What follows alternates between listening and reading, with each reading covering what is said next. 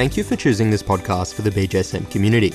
I'm Daniel Friedman, and today I'm very excited to be welcoming back Dr. Alex Hutchinson to discuss what's making headlines in the world of exercise and fitness science. Alex is an author and journalist whose work appears in Outside Magazine, The Globe and Mail, The New York Times, and The New Yorker. He has a keen interest in exploring the limits of human performance, which was the subject of his latest book, Endure. Alex, thank you for being on the podcast. Thanks for having me, Daniel.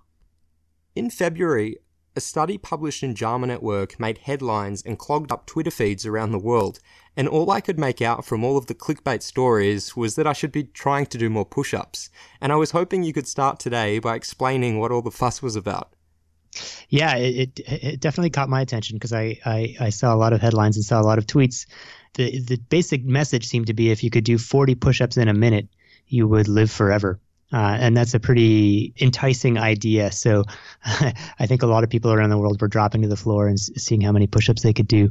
Uh, the the basic study it was published in JAMA Network Open, and it used health records from about just over a thousand firefighters in Indiana, typically men in their 30s and 40s for the most part, who had done a bunch uh, baseline physical test before starting or returning to duty.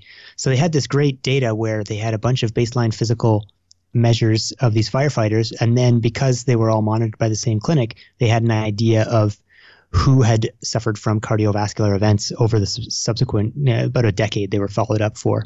So they just they crunched the data. It said it does how many push one of the tests they had to do at baseline was how many push-ups can you do at this rhythm of one push-up uh, or I guess it's 80 push-ups every in, in, in two minutes is the rhythm. You do them with a metronome, and and they had got this nice clean relationship where the more push-ups you could do, the less likely you were to suffer a cardiovascular event. And the, the headline result was uh, if you could do more than 40 push-ups uh, in this in, in this period, you were 96% less likely to suffer a heart heart problem than those who did less than 10. So you know what? It, it it was it was it was clickbait, but it was also it was kind of uh, irresistible even to those of us who, who like to pretend that we we can resist clickbait. Uh, so I, I looked into the study and wanted to get a sense of uh, what it actually told us and whether there was anything more to the story. So 40 push ups was the magic number. What were some of the other numbers that were being talked about? Yeah, I mean, they basically just divided it up into uh, in, in groups of 10 who did less than 10, who did uh, 10 to 20, 20 to 30, 30 to 40, or above 40. And, you know, in theory, in this, it was a two minute test. You could get up to 80, but but the difference is I, I, don't know how many people got up to 80 but the difference is between people who did 45 and people who did 80 were kind of mar- you know it's uh, marginal returns at that point and also a sample size of you know roughly zero so th- th- they just i think those were those they were binning the data by convenience just in terms of who where they could get the, the most people so who knows maybe those who can do 60 are even better off but uh, experience tells us that, that the measurable benefits of, of increased fitness tend to be uh, it gets smaller and smaller uh, as, as, you go higher. So 40 seemed to be the kind of threshold where you're like, well, uh, it, more than this, it's great. You're going to look good, but it's not going to make a huge difference in your cardiovascular prognosis. Was this simply a linear relationship? More push ups, better outcomes? I mean, it seems like an obvious finding. Uh, not quite. It, you know, I, I, mean, again, the the there were a total of I think 37 or 39 cardiovascular events over the follow-up period. So we're talking small samples in each in each bin. So you, you don't want to read too closely into them. But when if you sort of eyeball the data, what you see is if you're doing less than 10, that's a problem.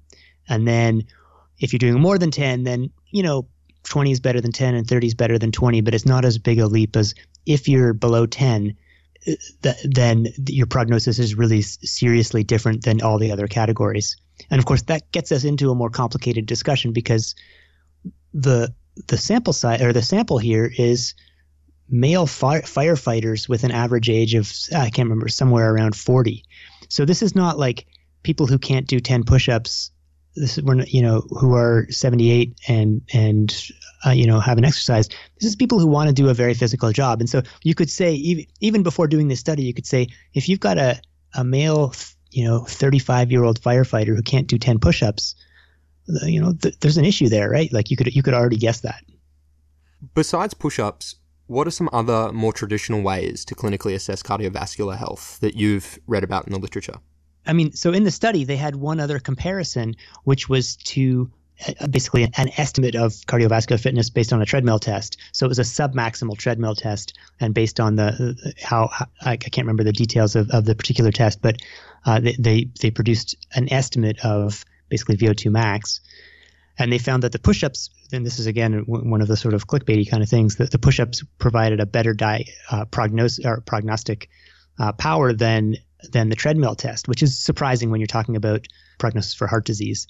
And I think it's worth scratching a little deeper on that because this is a sub maximal estimate uh, based on you know predicted heart rate.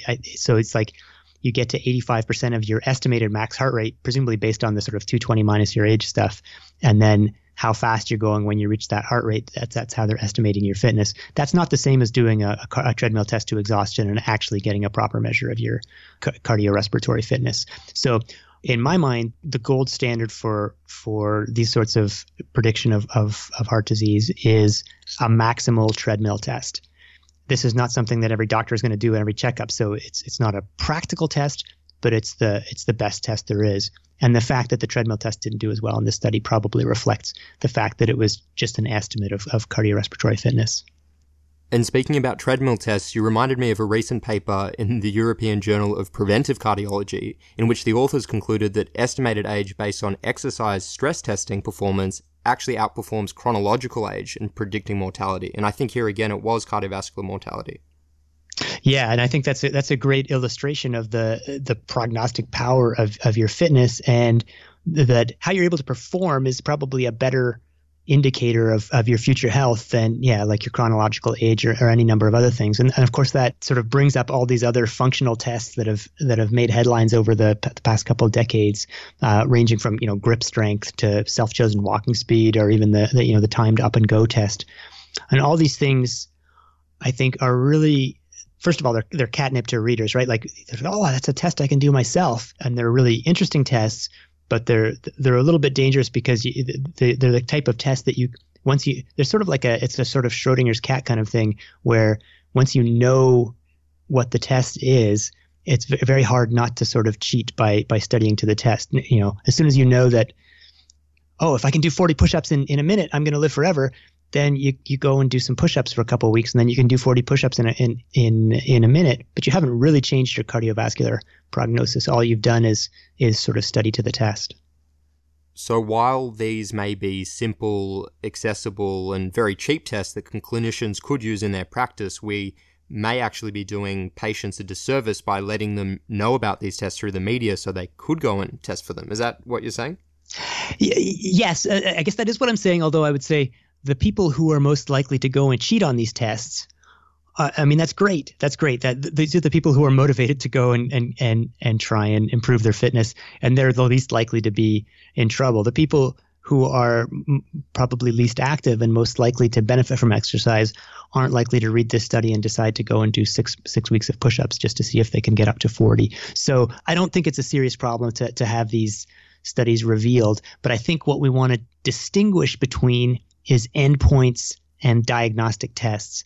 So it's do being able to do 40 push-ups in a minute is not an endpoint. It's not a it's not the goal. It's one way of measuring how you're doing towards the goal, which is being the actual goal, which is being healthy in a broad sense.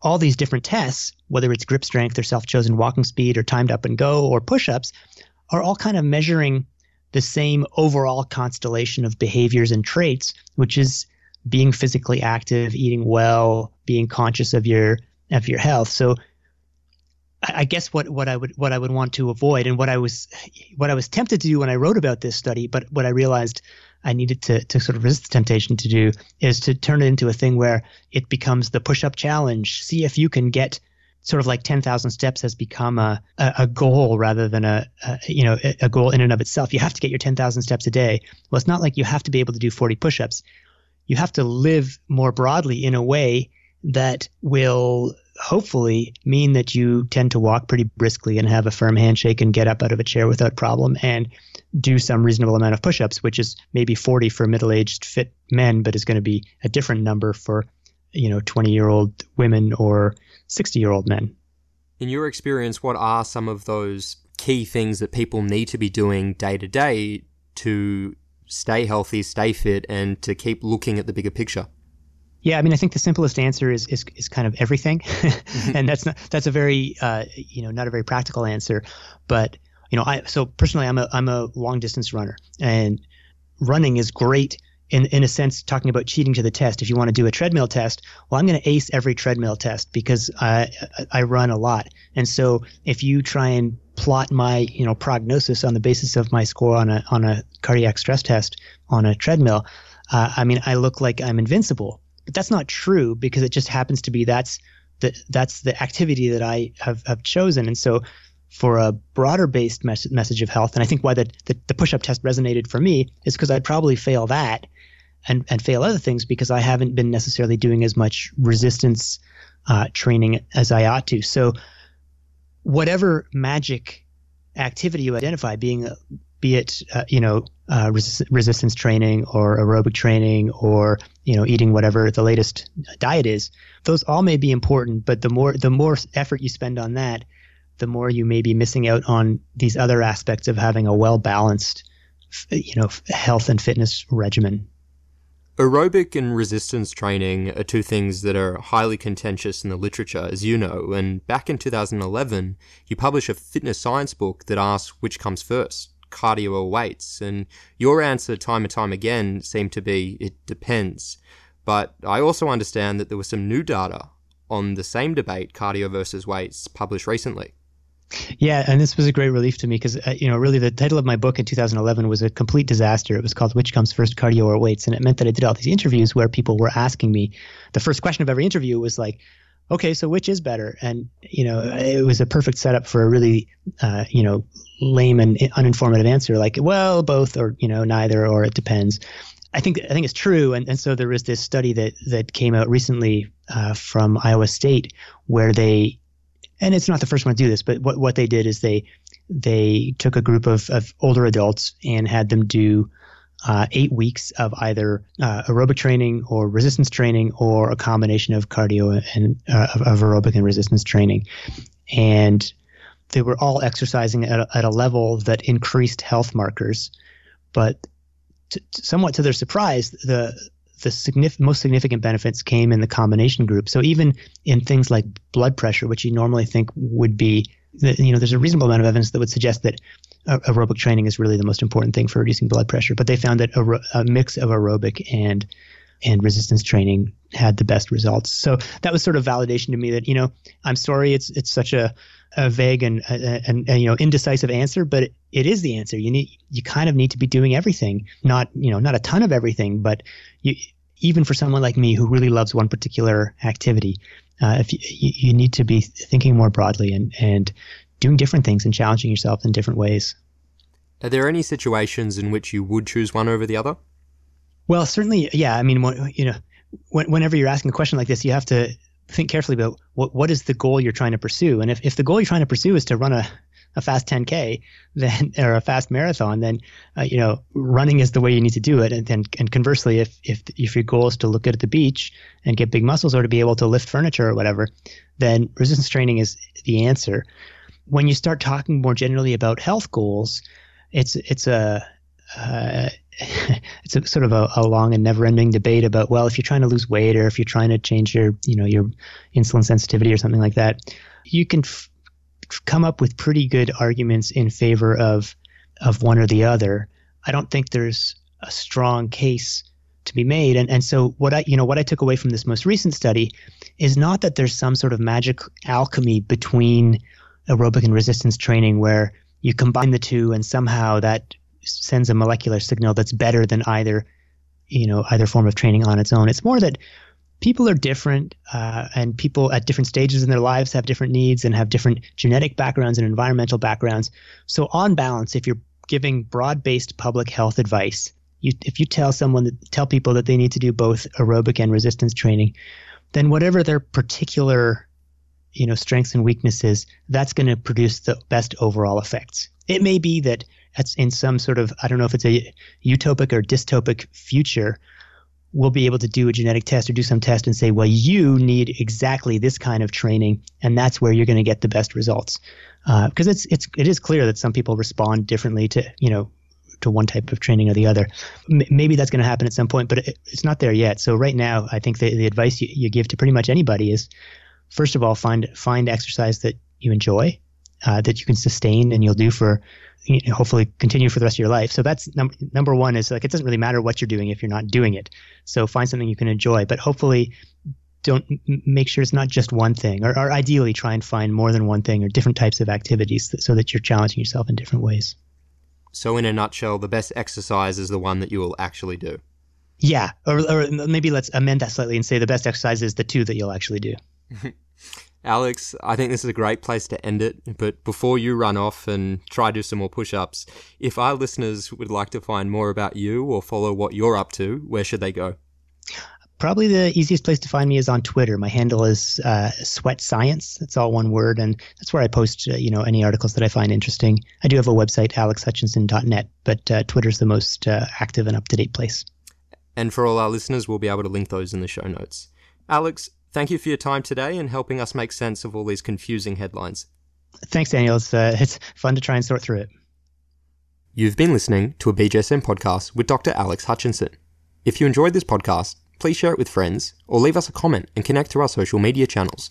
You can also follow all things BJSM via our app, where you can find more podcasts, our latest articles, and other content.